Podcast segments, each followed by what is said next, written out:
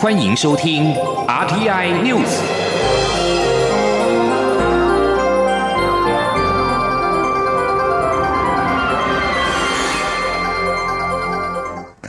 各位好，我是张旭华，欢迎收听这节央广主播台提供给您的 RTI News。财政部今天公布海关进出口统计，四月出口金额四百一十四点六亿美元，为史上第三高，年增百分之十八点八，连续二十二个月正成长。财政部分析，尽管全球面临多项不确定，但新兴科技应用、企业需求畅旺，各国防疫政策逐步开放，中国将来解除封控之后，可能涌现递延需求，都将挹注我国出口。预估五月出口年增率可望落在百分之十二到十六之间，而且上半年进出口双创同期新高，将是毫无悬念。记者谢嘉欣报道。创新应用与数位商机持续活络，部分缺料瓶颈缓解及递延出货易注，加上原物料行情居高不下，推升油品及金属制品出口。财政部公布四月出口金额创史上第三高，为四百一十四点六亿美元，年增百分之十八点八，连续二十二个月正成长。其中各主要货品都为双位数成长，尤其矿产品年增率高达百分之五十九点四，化学品为单月新。高电子零组件则为单月次高，唯独光学器材仅出口九点二亿美元，规模来到二十二个月新低，年减百分之十五点六，连续六个月衰退。主要是面板供需结构偏弱，客户采购保守，使得价格跌幅扩大所致。而五大市场中，对欧美出口持续长红，但对中国大陆及香港出口，则是因为中国清零政策冲击终端生产及消费，加上中国经济处于盘整期，规模值来到一百六十三点四亿美元，年增率收缩至百分之十点六，且自中国大陆及香港的进口值年增率也仅有百分之九点五，为二零一零年十一月以来首度收缩到个位数。至于中国风控影响哪些货类出口，财政部统计处指出，除了电子零组件以外，大多数货类都受到影响。统计处处长蔡美娜说：“比较明确接到厂商面的反应是，像资通与视听产品或是塑橡胶及其制品，业者的说法是因为说中国大陆方面的疫情管控，整个运输都受到阻碍，进出货十分的困难，生产的人力也不足。”还有一些长短料的问题，所以客户端也都要求部分的订单递延的交运，所以以此类推，其实我觉得它的反应可能在各个货类里面多多少少都有看到，只是没有办法做很清楚的离析。统计处表示，尽管 COVID-19 疫情、中国清零效应、俄乌战争延长、全球通膨升温、供应链不稳定等经济逆风恐将影响消费性电子需求，但高效运算、五 G 车用电子等新兴应用，还有网通伺服器、工业自动化控制产品等企业需求依然看好。再加上各国防疫政策逐步开放，预期中国解除封控后的递延需求显现等，都将挹注我国出口。目前预估五月出口可望年增百分之十二到百分之十六，且上半年进出口规模也将双创同期新高，毫无悬念。中央广播电台记者谢嘉欣采访报道。接下来关心疫情，中央流行疫情指挥中心指挥官陈时中今天下午公布，国内新增四万零两百六十三例本土病例，个案分布仍以新北市最多，共一万四千一百七十九例，其次是台北市七千零五十七例，桃园市六千三百五十八例，台中市两千零九十九例，高雄市一千九百一十例。另外新增四十一例境外移入，十二例死亡个案。指挥官陈时中今天表示，预估五月底六月初将迎来本土疫情高峰，高峰过后确诊人数下降。七月中时考虑将 COVID-19 从第五类法定传染病调降到第四类，届时不会再公布确诊人数。记者刘品希报道。本土疫情延烧，九号新增四万零两百六十三例本土病例，连续两天确诊人数减少。指挥中心指挥官陈时中表示，恐是放假效应，确诊数应该有被低估。陈时中九号上午在立法院受访时表示，预估五月二十号到六月十号左右，疫情会达到高峰，七月多时就会往下走，七月中时可能会将 COVID-19 从第五类法定传染病调降到第四类。对于调降为第四类传染病的条件，陈时中在疫情记者会中指出，要等这波疫情到达高点后，才会开始筹划相关降级事宜。届时问题相对简单，未来 COVID-19 降为第四类传染病后，也就不会再公布每日确诊数。未来降级以后要怎么做法？要不要公布在确诊的数目？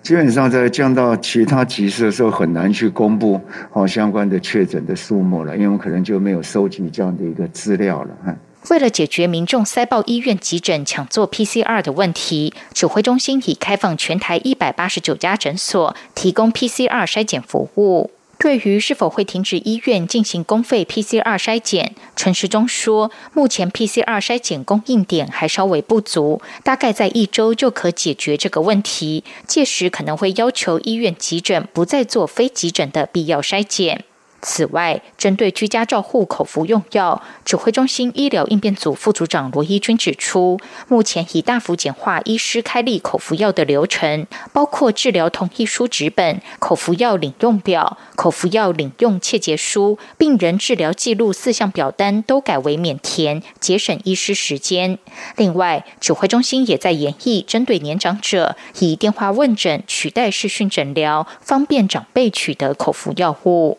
央广记者刘品熙在台北的采访报道。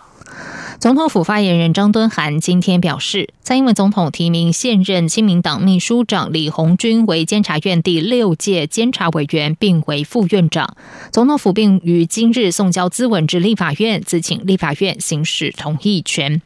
李鸿钧现年六十二岁，日本大学结构工程学博士，现为亲民党秘书长，曾任立法院第五届至第九届立法委员。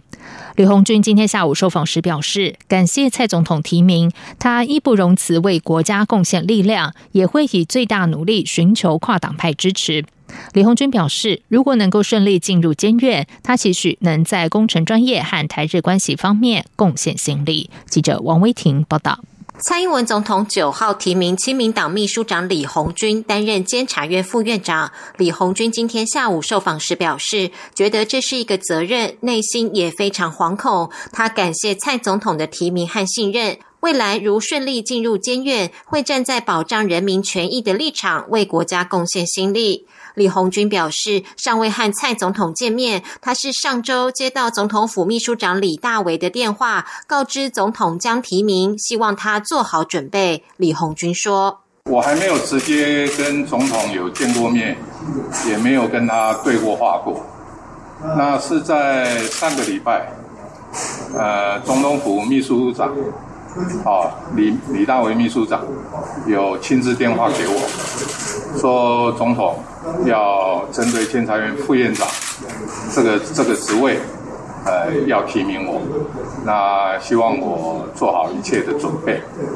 李红军表示，将配合总统府的安排，到立法院拜会院长游锡坤和朝野党团。他表示，既然决定接受提名，就要跨越党派。过去担任立委期间，也经常扮演跨党派角色。他会尽全力争取各党团的支持。李鸿钧将辞去亲民党秘书长职务和退党，是否会影响亲民党的未来发展？他表示，这也是当初考虑非常久的问题。他与亲民党主席宋楚瑜面报被提名后，宋楚瑜鼓励他在什么职位就扮演什么角色。他相信宋楚瑜会以大智慧继续带领亲民党。李鸿钧说：“那至于亲民党未来将来的发展的问题，我想。”宋楚瑜主席有他的大智慧，好，他应该会继续再带领吧。那我一旦决定了要接承担这个责任，要接受这样的一个职位的挑战，那我对于政党的这一些的事情，我就必须要把它放下。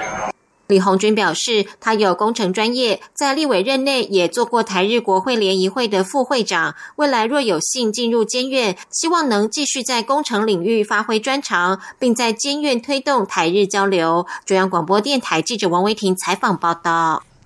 接下来关心的是，台湾东部海域今天下午两点二十三分发生瑞士规模六点一的地震。尽管中央气象局地震测报中心主任陈国昌表示，这个地区发生规模六以上的地震相当频繁，差不多每隔两年就有一起，已经是一九七八年来的第二十一起。但是他也坦言，这是台湾今年发生的第五起规模超过六的地震。整体而言，次数确实比较频繁。记者吴丽君报道。 다. 花莲县政府东方大约九十公里的东部海域，九号下午发生撼动全台的有感地震，地震规模达到六点一，深度则是二十七点五公里，包括宜兰花莲、新北、台北及台东的最大震度都来到三级。对此，气象局地震测报中心主任陈国昌表示，这起地震震央位于南澳海盆北缘十到三十五公里的地壳。深度与三月二十三号发生在花莲台东交界处的规模六点七的地震是不同的地震构造，但与今年一月三号发生规模六点零的地震相近，只是一月三号发生的地震震央比较靠近海盆东侧。陈国昌进一步指出，南澳海盆自一九七八年以来，差不多每隔两年就有一起规模超过。六的地震，但是从历史记录来看，台湾每年发生规模六以上的地震，平均是两三个。然而去年出现了四五个，今年才五月上旬就已发生第五起规模超过六的地震，次数确实。比较频繁，他说：“这个海盆地区所发生的地震，规模六以上是相当频繁的。尤其南海盆的中间或者南海盆内，从一九七八年以来，已经发生了二十起，加上今天就是二十一起了。所以，我们平均大概差不多两年就会有个规模超过六以上的地震。”那这个规模六点一的地震，已经是今年的第五个规模超过六的地震。整体来说了，今年的地震确实是比较频繁一些了。所幸这次地震距离台湾陆地较远，造成的灾害比较有限。剧烈的摇晃感则可能是比较低频的坡所造成，对结构物的影响不大。但是不排除五天内还会有规模。四点零到五点零的余震，至于规模五以上的余震，可能性比较低。中央广播电台记者吴丽君在台北采访报道。在外电消息方面，乌克兰总统泽伦斯基今天发表纪念二次大战战胜纳粹德国周年的书面演说。泽伦斯基指出，乌克兰将在和俄罗斯的战争中赢得胜利，而且乌克兰不会割让任何领土。泽伦斯基表示，乌克兰人是自由的，历史上曾经多次捍卫他们的土地，并走他们自己的路。他并表示，我们迟早都会赢。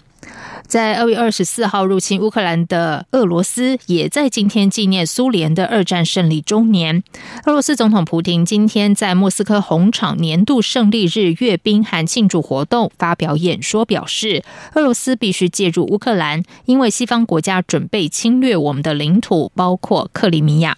普京指出，北大西洋公约组织在俄罗斯边界制造威胁，俄国必须及时展开特别军事行动，这是唯一正确的决定。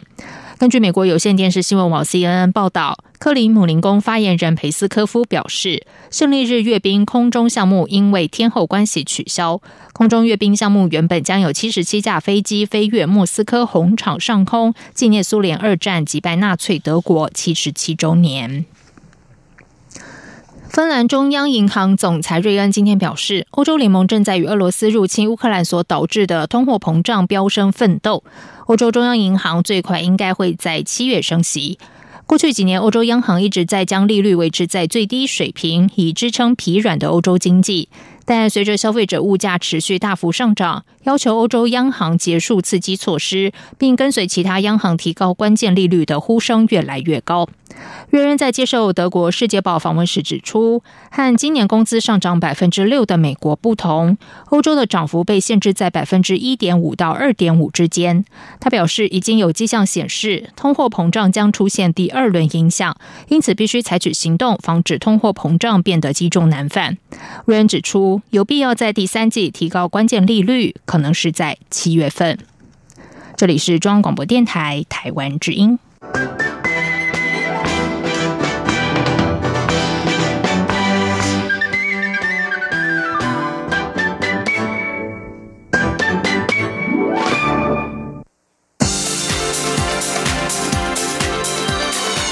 这里是中央广播电台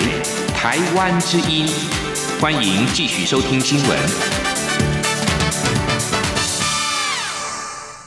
时间是十九点十五分，欢迎继续收听新闻。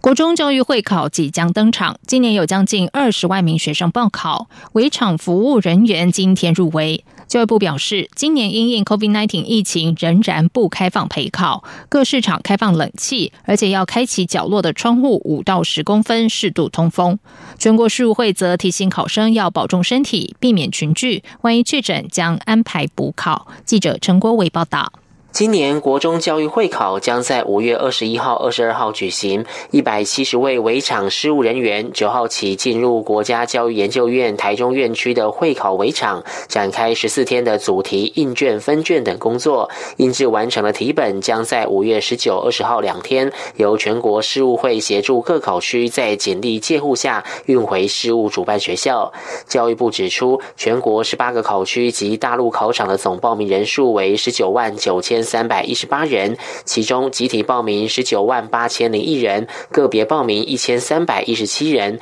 十八个考区共设置两百三十二个考场学校，下设六千两百六十三个市场教室。属于居家隔离、居家检疫、自主防疫的考生，将依类型到不同的隔离市场应试，也就是第二类备用市场。属于自主健康管理者，则在一般市场考试。一般市场与第二类备用市场的动线各自独立，确诊生。则是参加补考。教育部提到，因疫情，大陆考场今年将比照去年到补考日才会进行考试。教育部次长蔡兴华表示，各考场都将采取各项防疫措施，包括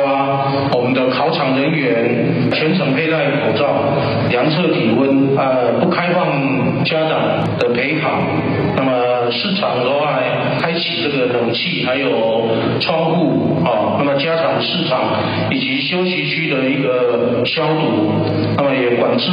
这个考场的一个进出的动线。全国事务会主委宋耀庭说，入围人员都有打三剂 COVID-19 疫苗，如果入围后有症状，先快筛，假如阳性，会请医院派人到围内做 PCR，还是阳性就安排住进隔离房间，若属中重症才会送到医院治疗。他也提及，会考试题难易适中，通过率约在百分之五十左右，考生只要懂基本概念，融会贯通，应可顺利作答。只是疫情不稳定，考生要保重身体，并。免群聚，如果染疫就要改参加补考。教育部呼吁各界在会考举行期间，避免在考场附近进行集会、游行、民俗庆典或体育竞赛等活动。同时，应维护交通顺畅，让考生能顺利考试。中央广播电台记者陈国伟台北采访报道。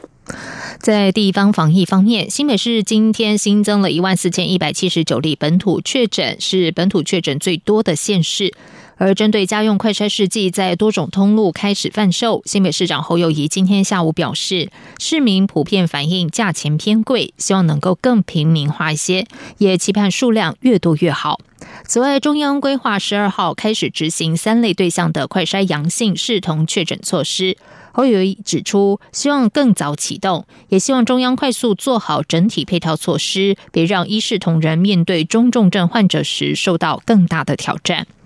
台北市今天新增了七千零五十七例本土确诊个案。台北市副市长黄珊珊今天表示，北市已经开设了二十二个防疫急门诊，每周可以提供的量能是五万五千人次。除了北市科之外，市府也将在木栅机场设置防疫急门诊车来速，希望能够在十一号上线。另外，亲子防疫门诊也在今天开始试营运，看诊对象是十八岁以下的儿童和青少年。而高雄市为了因应确诊人数攀升，高雄市长陈其迈宣布，高雄十一号起开设关怀包得来速，让居隔的民众的家人自行到三十八个行政区指定地点。领取含有快筛剂、防疫物资的关怀包，比照素食店先点餐再取餐模式，期盼加速关怀包发放的速度。而全球疫情、乌俄战事及航运费高涨，国内的饲料等进口原料，像是玉米、大豆的价格水涨船高，而且供货不稳。农委会畜产试验所今天一口气宣布，历经十年研发所成，透过国产原料也能够替代飞涨的进口原料，并且鼓励牧草种植，也可以提供百分之八十六国内草食动物所需。记者陈林信宏报道。为因应粮食安全，叙事所这十年来陆续进行饲料的进口原物料替代研发。根据叙事所的研究，台中县十七号捣碎糙米可以取代百分之五十、百分之七十五或百分之百的饲料玉米，且用于白肉鸡、土鸡、蛋鸡、肉鹅、肉鸭、白肉猪及黑猪等七种畜禽的饲养试验。结果显示，糙米取代玉米对畜禽生长表现完全没有影响。不过取取代量百分之一百时，会淡化淡黄色泽或使土体有色泽较白的情况。因此，建议白肉鸡、蛋鸡与白肉猪以糙米取代百分之五十玉米较为适当。而其他畜禽则可以糙米完全取代玉米。另外，台湾气候适合种植甘薯，每年甘薯产量约二十四万公吨。国内甘薯加工过程会产生大量的格外品，但甘薯为高纤维、低蛋白及中等热能的作物，可作为能量饲料。经有动物实验建议，猪、鸡及鸭只的饲养中，甘薯取代玉米用量可以在百分之十五至百分之三十，且不影响畜禽。生长性能及土体的外观，叙事所所长黄正芳说：“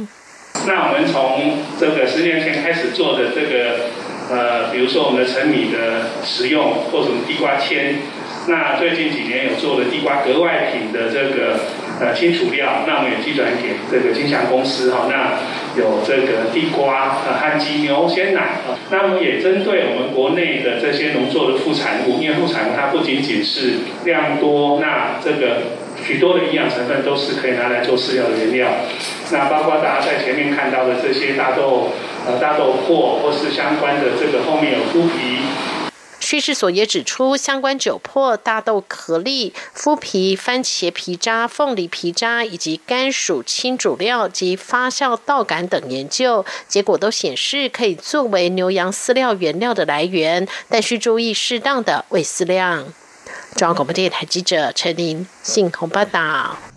举重奥运举重金牌选手郭信成今天发表了新书《举重若轻的信念》，首度完整将自己成长以及在训练运动场上激励自己的信念与大众分享。郭信成说：“他期许自己不只是当一个运动员，更是一位有影响力的人。他自己从阅读中找到力量，也希望透过自己的经验鼓励大家多阅读。”记者杨仁祥、江昭伦报道。我举的不是重量，更是希望。这是东京奥运举重金牌选手郭幸存第一本书《举重若轻的信念》slogan，一如他给人的形象充满正能量。第一次出书，新书发表会上，除了天下文化事业群创办人高希军、教育部次长林腾蛟、教练林敬能、撰写者叶世宏等人也亲自出席祝贺。出版社还安排他的歌手偶像瘦子拍摄影片惊喜祝贺，甚至秘密邀请舅舅以及阿奏被分级的阿美族歌后卢静子等家人到场献花。让郭幸存激动落泪，对自己能够出书，郭幸存感触很深。看的时候有有有有笑有哭，但是当我真的拿到实体本的时候，你知道那种感动是真的非常的，就是那种心情是没有办法去形容的，因为你就会想到很多说，哎，我只是一个运动员，嗯，我竟然有这样的，有吗？好的好的，就是能够有这样子，就是有自己名字在上面的一本书。新书书名取名《举重若轻的信念》，分享郭幸纯运动生涯中如何克服挫折、坚持到底的信念，相当激励人心。郭幸纯笑说：“举轻若重的一本书，背后蕴含很多深意与辛苦训练的过程。因为大家都觉得说。”我举起来就像好像没重量一样，对。可是如果套用到我自己的这运动生涯的呃，或者是人生的生涯过程，其其实很多时候其实扛也很重，但是，诶，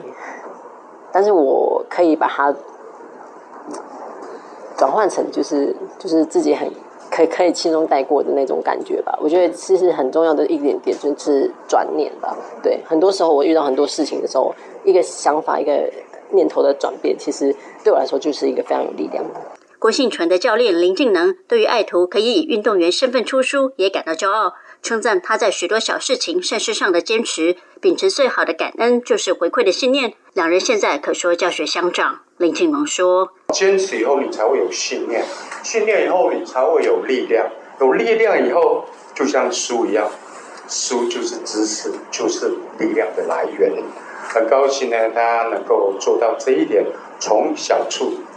从小点、从原点出发。有敢于阅读带给自己的改变，郭幸存也开心受邀担任出版社的阅读大使，希望告诉学弟妹以及更多人阅读的强大影响力。还笑说，爱上阅读可以从他这本举重若轻的信念开始。央广记者梁仁祥、张昭伦台北采访报道。在外电消息方面，菲律宾大选今天登场。就在全国数百万人前往投票之际，在菲国南部明达纳河岛，有枪手在一处投票站开火，造成三名维安人员死亡。明达纳尔岛城镇布鲁安的这起致命的枪击案件，是发生在投票站开始投票后不久。当地是一个多武装团体的避风港，包括共产主义叛乱分子和伊斯兰主义激进分子。马吉丹奥省的警方发言人说，有三个人丧生，还有一名维安人员在攻击中受伤。在这起枪击案之前，位于拿都恩塞市的投票所外，八号深夜也发生了五枚手榴弹爆炸事件，造成九人受伤。至于邻近的沙里夫阿瓜克市，也在数分钟之后发生手榴弹爆炸，不过没有人员伤亡。这两座城市都位在马吉丹奥省。墨西哥总统罗培兹·欧布拉多八号结束了以移民为主题的中美洲和加勒比海之旅。罗培兹·欧布拉多此行访问了瓜地马拉、洪都拉斯、萨尔瓦多和贝里斯。在这趟访问期间，罗培兹·欧布拉多敦促美国协助解决助长移民潮的潜在经济问题。每年有成千上万无证移民想要前往美国，其中大多数是中美洲人。他们穿越墨西哥南部和瓜地马拉的边境，为了逃离贫困和暴力。光是二零二一年，墨西哥当局就发现超过三十万名非正规移民。最近几周，美国海关与边境保护局官员每天在墨西哥边境已经登记到了七千八百名无证移民，几乎是二零一四到二零一九年平均数量的五倍。罗佩兹·欧布拉多在行程当中指出，来自阿拉丁美洲的移民是我们国家艰难生活条件的结果。他在洪都拉斯说：“我们需要美国明确参与解决相关问题，并提供资金给创造就业机会的计划。”他在萨尔瓦多说：“作为移民现象主角的美国，必须共同负责解决问题，修改其移民的政策。”香港在八号举行了第六届行政长官选举，选举委员会已经宣布前政务司司长李家超当选，他将成为接替林郑月娥的下任行政长官，而李家超是这次的唯一参选人。